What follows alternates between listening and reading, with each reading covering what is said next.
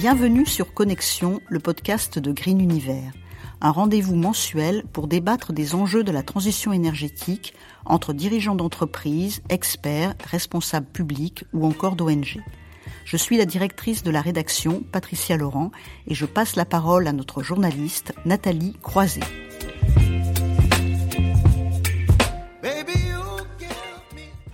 Merci Patricia Laurent pour cette entrée en matière. Bienvenue donc dans Connexion, le podcast de Green Univers. Je suis toujours ravie de l'animer. Un nouveau rendez-vous mensuel pour débattre des enjeux des marchés de la transition énergétique et échanger entre acteurs du secteur. C'est donc le sixième épisode. On va parler de chaleur renouvelable avec cette question. Est-ce que c'est enfin le décollage? Pour en parler, ravi d'accueillir Sylvie Géano. Bonjour. Bonjour qui est donc directrice générale de Dalkia, hein, des acteurs majeurs des services énergétiques présents sur l'ensemble du territoire français à l'international, premier acteur des réseaux de chaleur notamment, et ça on va en parler avec vous, mais pas seulement. Et pour euh, débattre et échanger, ravi aussi d'accueillir Sylvain Wazerman. Bonjour. Bonjour qui est donc le président de l'ADEME, hein, l'agence de la transition écologique. Alors commençons par parler un petit peu du contexte. Quand on parle de chaleur renouvelable, on a souvent eu l'impression que c'était un peu euh, la grande oubliée des débats sur l'énergie. Le contexte indéniablement change. Euh, Sylvie Géano, est-ce que la crise énergétique qu'on connaît, qu'on a connue mais qu'on connaît quand même encore, euh, a permis d'ouvrir, on va dire, les yeux sur tout le potentiel de cette chaleur renouvelable? La réponse est, naturellement oui, parce que on a évidemment, alors d'une part, la crise énergétique a renforcé, je crois, l'envie de, décarbonation, hein, cette envie d'accélérer, parce que aussi, en parallèle de la crise énergétique, on a des phénomènes dus au dérèglement climatique qui se vivent de plus en plus fort. Et puis tout simplement, hein, l'année 22 avait été l'année la plus chaude, l'année 23 l'année la plus chaude. Et quand on dit la plus chaude, c'est depuis qu'on mesure des températures. Donc euh, voilà, le phénomène est, est physique et, et euh, je dirais, les jeunes, et d'ailleurs les moins jeunes, appellent de leur vœu plus de transition énergétique et plus vite. Alors, la chaleur renouvelable dans tout ça a son rôle évidemment à jouer parce que quand on regarde le mix énergétique, hein, les différentes énergies qui sont utilisées par tous euh, les consommateurs en France, eh bien, il y a encore beaucoup d'énergie carbonée, beaucoup de gaz, beaucoup de fuel.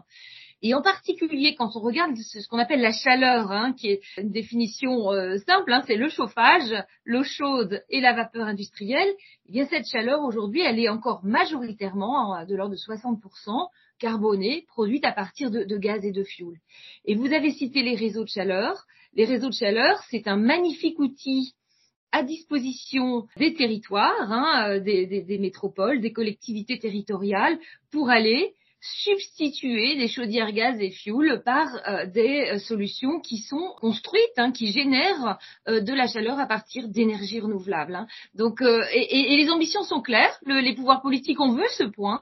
Et donc, dans, la stratégie française énergie climat, il y a une volonté de, faire x2 fois deux en, en, en matière de chaleur renouvelable d'ici 2035 des ambitions, évidemment, Sylvain Wazerman, vous allez aller dans ce sens-là. Ça, fait un moment aussi que euh, l'ADEME met en valeur euh, la chaleur renouvelable. Et puis aussi, beaucoup de choses qui ont évolué quand même maintenant. Euh, la chaleur renouvelable figure dans les attributions d'un ministre hein, officiellement. Voilà, on, l'a vu aussi avec, les derniers ajustements, on va dire, ministériels. Je crois que Mme Giano a tout à fait raison de le souligner. Il faut se dire que la chaleur, c'est 43% de l'énergie en France, mais deux tiers est encore carboné. Et donc on a un enjeu colossal, un enjeu colossal. Et les moyens de l'État n'ont jamais été aussi importants dans ce domaine. Pour vous donner quelques chiffres, on est passé de 300 à 500 et aujourd'hui à 850 millions euh, d'euros d'aide pour rendre possible euh, l'émergence de tels projets. Alors c'est des projets surtout d'infrastructures, de réseaux de chaleur qui vont aller dans, dans les, les collectivités euh, et pas que dans les grandes villes, aussi dans les collectivités de taille moyenne inauguré encore il y a deux semaines un, réseau de chaleur euh, renouvelable dans une petite ville de 15 000 habitants. C'est pour vous dire qu'on n'est pas euh, la ville de Bichevillers, le maire m'en voudrait si je ne les citais pas. Donc c'est pour dire qu'on n'est pas du tout sur des solutions euh, de niche, on est sur des solutions qui se généralisent sur tout le territoire. Et le point que je voudrais vraiment mentionner avec la chaleur renouvelable, c'est que bien sûr, on le sait tous, il y a un enjeu majeur pour le climat, mais il y a un enjeu économique aussi. J'ai été chef d'entreprise, et je sais que la prévisibilité d'un coût est très importante. On a vécu des coûts euh, de l'énergie et du gaz naturel notamment qui ont pu être euh, extrêmement fluctuants et qui ont mis en péril certains processus industriels. L'avantage de la chaleur sur des réseaux euh, d'énergie renouvelable, c'est une certaine visibilité dans les prix de long terme. Parce que quand vous faites de la géothermie, quand vous faites même de la biomasse, vous avez des contrats de long terme et vous avez une stabilité des prix que vous n'avez pas lorsque vous êtes sur les marchés mondiaux du gaz, par exemple. Voilà. Donc, bien pour la planète et bien en prévisibilité de pilotage des coûts pour l'acteur économique et qui de toute façon euh, ne peut que s'inscrire euh, dans l'avenir, même si euh, il y a eu quelques interrogations autour de ce qu'a dit récemment Bruno Le Maire, le ministre de l'économie, qui est en charge de l'énergie maintenant, qui revendique le retrait du volet climatique et des choix des énergies hein, dans le projet souveraineté énergétique en disant il faut continuer à discuter, mais la chaleur elle a sa place, Sylvain Wazerman. Mais la chaleur, non seulement elle a sa place, mais vous savez, on peut avoir des impressions. Après, il y a les faits. Et les faits, euh, comme je le disais, euh, passer de 300 à 500 à 850 millions d'euros. Il faut bien vous dire que le budget de l'ADEME n'a jamais été aussi important, avec des croissances euh, qui, même qui si certains vous diront qu'il faudrait un peu plus encore, même un milliard. Bien sûr. non, mais, mais bien sûr. Et d'ailleurs, la trajectoire qu'on propose, c'est de passer à un milliard d'euros sur le, les, les, les réseaux de chaleur l'an prochain. Après, il faut une capacité à absorber aussi. Un projet de réseau de chaleur, c'est un projet de territoire. Ce sont des élus qui, courageusement, parfois, prennent leur bâton de pèlerin imaginent des solutions, euh, travaillent sur le sujet, dialoguent avec leurs citoyens, euh, dialoguent avec les acteurs économiques. Donc ça se fait pas en claquant des doigts. Nous, on est juste le, déclencheur qui va pouvoir rendre possible des projets et, et permettre de passer de l'idée à la réalisation concrète. La réalisation concrète, c'est le cas de ce que fait Dalkia. Donc, Sylvie Géano, je peux que vous faire réagir à ce point au soutien financier hein, qui est nécessaire aussi 850 millions d'euros. Euh, Sylvain Walterman donnait ce chiffre-là parce qu'il ne faut pas oublier. Hein, vous l'avez beau dire que voilà les marchés du gaz sont fluctuants, etc. Si les énergies fossiles restent encore avantageuses. Hein. Euh, il peut y avoir aussi des choix. Est-ce qu'on pourrait pas se dire finalement choisis quand même plutôt le gaz que la chaleur renouvelable? Il y a quand même cette inquiétude, Sylvie Géano. Il peut y avoir une inquiétude, mais il y a une envie de décarbonation. Hein, et le, le, défi, il est planétaire, moi je le redis, et on a, je crois pas le choix. Euh, et, les, les, jeunes générations euh, nous, nous, nous, y invitent, en tous les cas nous challenge là-dessus. Et je, je, je, rebondis sur ce que vient de dire Sylvain Wasserman. Ce sont des projets de territoire, on travaille sur le local, c'est aussi des questions de souveraineté économique, on travaille avec des acteurs locaux. Euh, vous savez, quand on fait, on a cité euh, le, le bois énergie, la biomasse, euh, on va pas chercher le bois très très loin, sinon ça n'a aucun sens. On va chercher, l'ADEME d'ailleurs y est extrêmement vigilant euh, quand euh, il faut euh, nous regarder les projets et, et attribuer des, des, subventions. Donc on va chercher du bois autour de 50 à 100 km maximum pour aller produire une chaleur renouvelable. Je pense, on a parlé des territoires, ça peut être aussi des, des industriels qui, qui, décarbonent avec cette énergie-là, de gros chaudières, gaz et fuel. je pense à, un gros industriel là chez les Swiss Chrono en ce moment qui utilise beaucoup le bois, y compris dans son process. Il a décidé de, changer euh, une chaudière gaz avec une chaudière bois énergie. C'est extrêmement concret et on travaille évidemment sur le territoire pour faire ça. Il y a plein d'autres énergies. C'est ça qui est intéressant. C'est un projet c'est un projet euh, d'un élu, c'est une vision locale. On a cité la géothermie. La géothermie va se développer beaucoup. Il y a un potentiel qui est important. Là encore, hein, c'est. Il y a un plan national géothermie. Exactement. Il y a un plan national. On va aller chercher l'énergie de la terre. Euh, soit en géothermie profonde entre 1000 et 3000 mètres, hein, euh, soit aussi en surface. Il y, a des, il y a vraiment des technologies de géothermie de surface avec des systèmes de pompe à chaleur géothermique qui vont se développer beaucoup pour alimenter de, la chaleur renouvelable. Mais je vais vous donner aussi un, autre projet, parce que c'est multiforme ces réseaux de chaleur, hein, ces réseaux de chaleur qu'on appelle aussi souvent euh, chauffage urbain. À Issoire, on, a, on produit de la chaleur qui est à 95% décarbonée. Vous voyez, donc on, va, vraiment on pousse le curseur loin. On a une première énergie qui est intéressante parce que c'est ce qu'on appelle de l'énergie fatale, c'est de l'énergie perdue. Il y a un, il y a une, euh, fonderie d'aluminium, un gros industriel qui, chauffe naturellement de l'aluminium dans son procédé. Eh bien, il y a une, une partie de la chaleur qu'on va pouvoir récupérer. Cette chaleur, elle chauffe de l'eau et on la réinjecte dans des réseaux euh, dans la ville pour aller chauffer, euh, je crois qu'il y a une caserne militaire, un hôpital, des bâtiments publics, etc. Et puis on complète un tout petit peu avec une petite euh, chaudière bois énergie, biomasse, et on arrive à un réseau 95% décarboné. Ça veut dire que la plupart du temps, la plupart du temps, la plupart des jours de l'année, on est à 100% énergie renouvelable. Puis de temps en temps, quand il y a un jour un peu plus froid, on est en Auvergne l'hiver, on met un tout petit peu de gaz en complément. Donc vous voyez, c'est des projets multiformes et tout à fait efficaces. Effectivement, il y a besoin d'argent, on l'a dit, il y a le fonds chaleur, qui d'ailleurs euh, donne un coût de la tonne de CO2 évité qu'on aime bien regarder quand on finance la transition énergétique, qui est tout à fait compétitif et très efficace économiquement. Alors on a des très bons exemples avec vous, vous en avez cité d'autres, hein, Sylvain Wazerman. Donc on le voit bien, hein, c'est multiforme aussi euh, la chaleur renouvelable. On pourrait parler aussi du froid, ça, ça c'est un autre gros sujet aussi. Mais voilà, réseau de chaleur, la chaleur fatale, la géothermie, le solaire thermique, la question du bois énergie, avec une question quand même, et vous l'avez dit, hein, de priorisation de gestion de la ressource. Euh, la question de la biomasse, quand même, c'est un point sensible, Wazerman. Oui, tout à fait. Je crois que c'était très clair dans, dans, ce qui a été euh, ce que vous avez dit Sylvie, c'est cette euh, adaptation aux, aux, opportunités, aux meilleurs choix locaux. Et les optimums, ils sont ils sont locaux, ils sont territoriaux. Euh, la chaleur fatale, ça va dépendre d'une industrie qui est qui est localisée aux alentours. Euh, la biomasse, ça va dépendre euh, ben, de la forêt qui peut exister, des conditions de cette forêt, des conditions d'évolution de cette forêt dans les dans les 100 km alentours. la géothermie, ça va dépendre du sous-sol. Donc vous voyez, on a, on a cette logique et, c'est ça l'enjeu euh, bah, des, gens dont c'est le métier et aussi des, élus, d'essayer de trouver la meilleure solution pour le territoire. Sur la biomasse, il y a effectivement euh, euh, à la fois c'est une énergie qu'on, c'est une solution qu'on soutient, mais qu'il faut faire avec dans, un certain cas. par exemple, le meilleur usage de la biomasse. D'abord, il faut, faut expliquer à ceux qui nous écoutent qu'on ne prend pas des arbres qu'on coupe pour mettre dans un four c'est extrêmement important parce que l'image elle est, mais bien sûr, bien sûr. Mais certains très important. Mais c'est très important parce que certains avaient un peu l'impression qu'on coupait des arbres, des coupes rases pour mettre dans des fours. Non, c'est pas du tout ça. Euh, L'usage prioritaire d'un arbre, euh, d'un point de vue écologique, c'est d'abord d'en faire du bois construction, qui permet de, de, voilà de capter le carbone. C'est bien du déchet de bois ou de branchage qu'on va transformer après pour utiliser dans des fours biomasse. Donc c'est un, un coproduit euh, d'une utilisation, par exemple pour le bois euh, pour le bois construction. Donc ça, c'est important de le, rappeler.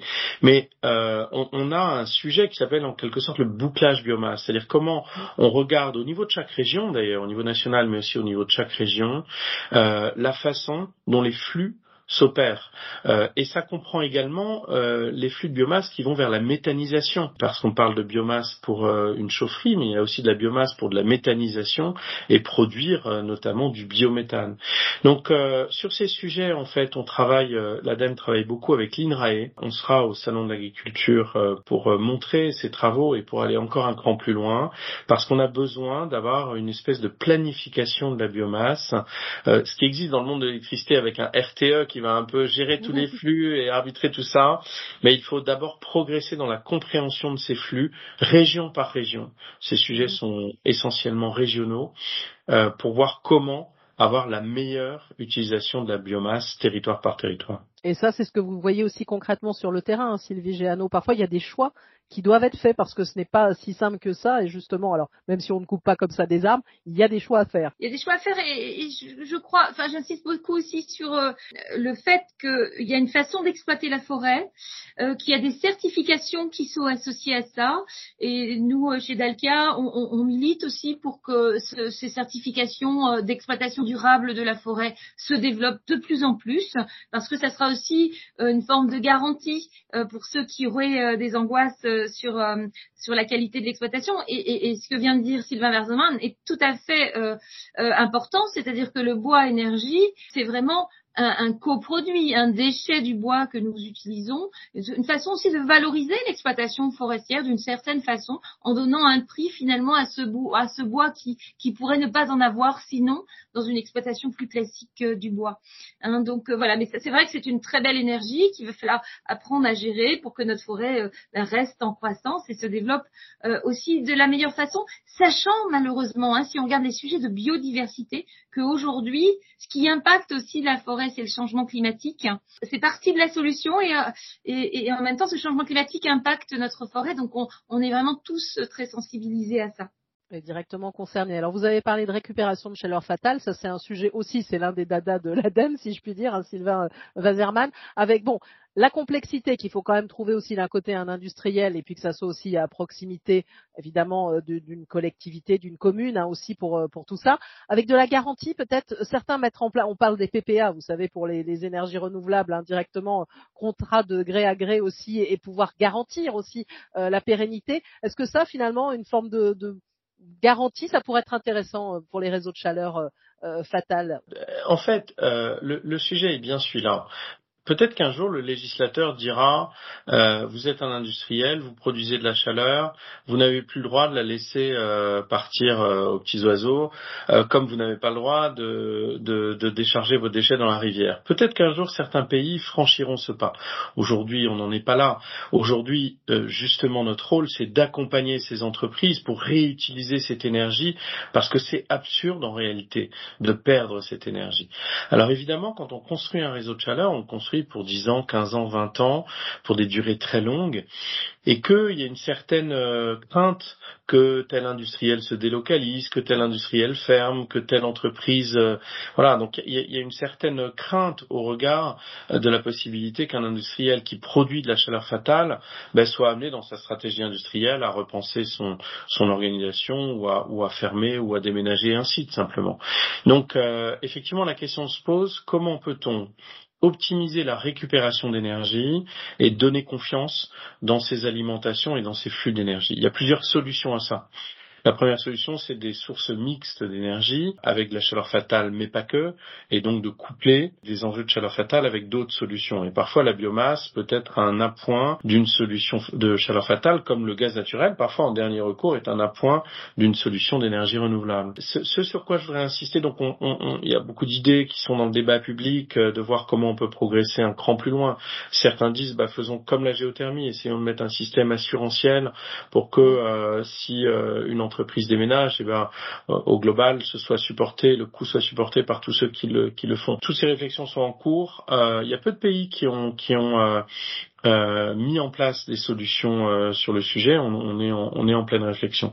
En tout cas, ce qui est certain, c'est que dans ce mix énergétique, la récupération de la chaleur fatale, c'est comme l'effacement en électricité. C'est juste mm-hmm. dommage de pas s'en saisir. Vous savez, l'effacement en électricité, c'est euh, c'est l'idée que c'est absurde de chauffer votre ballon d'eau chaude euh, pendant un pic d'électricité, sauf que vous savez pas qu'il y a un pic d'électricité, donc votre ballon il chauffe euh, bien loin de toutes les considérations des pics d'électricité nationale, mais finalement c'est absurde parce que vous pourriez vous interrompre une heure pour chauffer votre ballon le temps que le pic d'électricité soit passé, et ce serait mieux pour le pays, ce serait mieux pour le réseau, ce serait mieux pour les pics d'électricité qui sont assez dévastateurs pour le climat.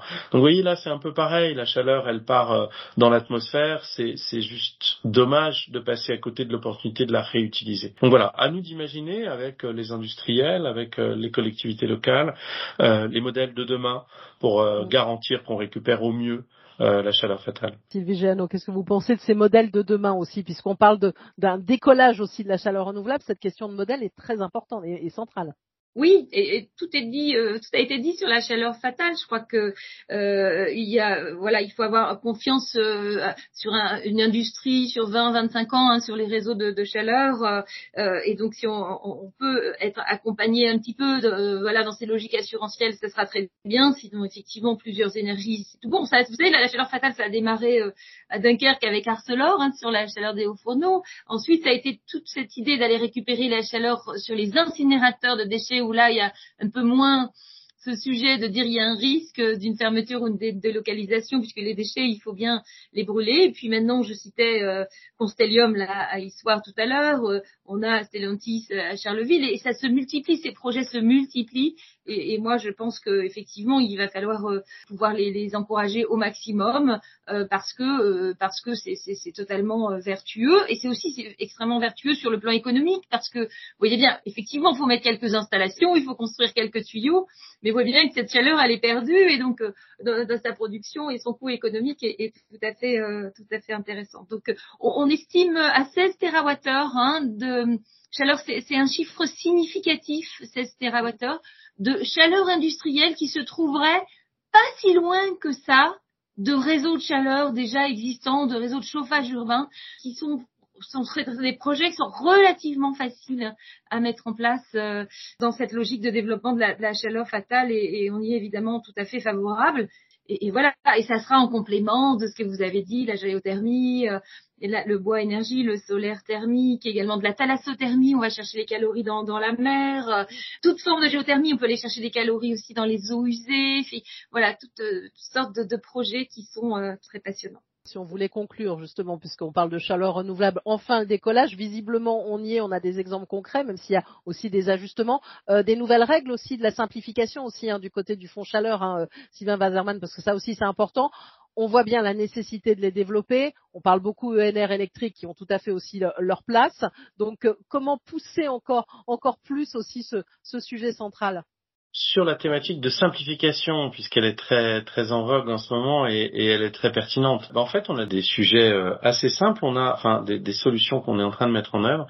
Euh, L'ADEME a monté un réseau d'élus un réseau d'élus référents transition écologique. Et ça part d'un constat simple. On a dit tous ces projets sont des projets territoriaux. Il est important que les élus aient les clés de décryptage de la transition écologique parce que c'est compliqué. Il y a beaucoup d'acteurs, il y a beaucoup de dispositifs. Et puis c'est compliqué de savoir les grands problèmes du monde et du climat. Quels sont les sujets concrets, les solutions concrètes à l'échelle d'un village, à l'échelle d'un territoire qu'on peut imaginer pour y contribuer? Et donc on a lancé un, un réseau d'élus. On l'a lancé en fin d'année. On a déjà 1400 élus qui nous font confiance qui nous ont rejoints. La première session sera le 12 mars et lors de cette première session, le ministre interviendra pour euh, lancer une réflexion qui sera assez courte sur deux mois pour euh, permettre de faire un réseau dans les deux sens. C'est-à-dire nous, on aura les meilleurs experts de France qui au, cours des, sessions euh, partageront leurs connaissances avec les élus, mais les élus ont beaucoup à nous apprendre et notamment ils seront source de propositions sur les thématiques de simplification je crois qu'il faut pas se tromper, il faut pas avoir une attitude naïve sur la simplification. Vous savez, moi j'ai jamais vu, euh, j'ai jamais vu quelqu'un qui me disait euh, alors euh, hier c'était tellement compliqué, mais alors aujourd'hui tout est simple. Donc ça n'existe pas, quel que soit votre métier. Bon, le monde il se complexifie. Euh, en revanche, ce qui est extrêmement important, c'est que les clés de lecture de cette complexité, que vu de l'élu local ou vu du citoyen, on ait des leviers d'action simples qu'on puisse opérer. Donc il s'agit pas de nier la complexité ou de rêver d'un monde idéal simple qui n'existera pas. Il, s'agit d'avoir les bonnes clés de lecture et surtout les, leviers simples qu'on peut opérer simplement pour le coup et, pour être euh, contributif et, et essayer d'apporter sa pierre à l'édifice de la transition écologique. Sylvie Géano, cette question de la simplification, le rôle des élus, hein, aussi ça évidemment, il reste central, surtout sur des projets qui sont très locaux, hein, vous l'avez dit. Oui, je suis ravie d'entendre euh, l'action que, conduit l'ADEME. Euh, je pense que euh, effectivement, plus c'est simple, plus les projets iront vite à, à, se mettre en place. Et il y a un sujet de vitesse dans cette décarbonation.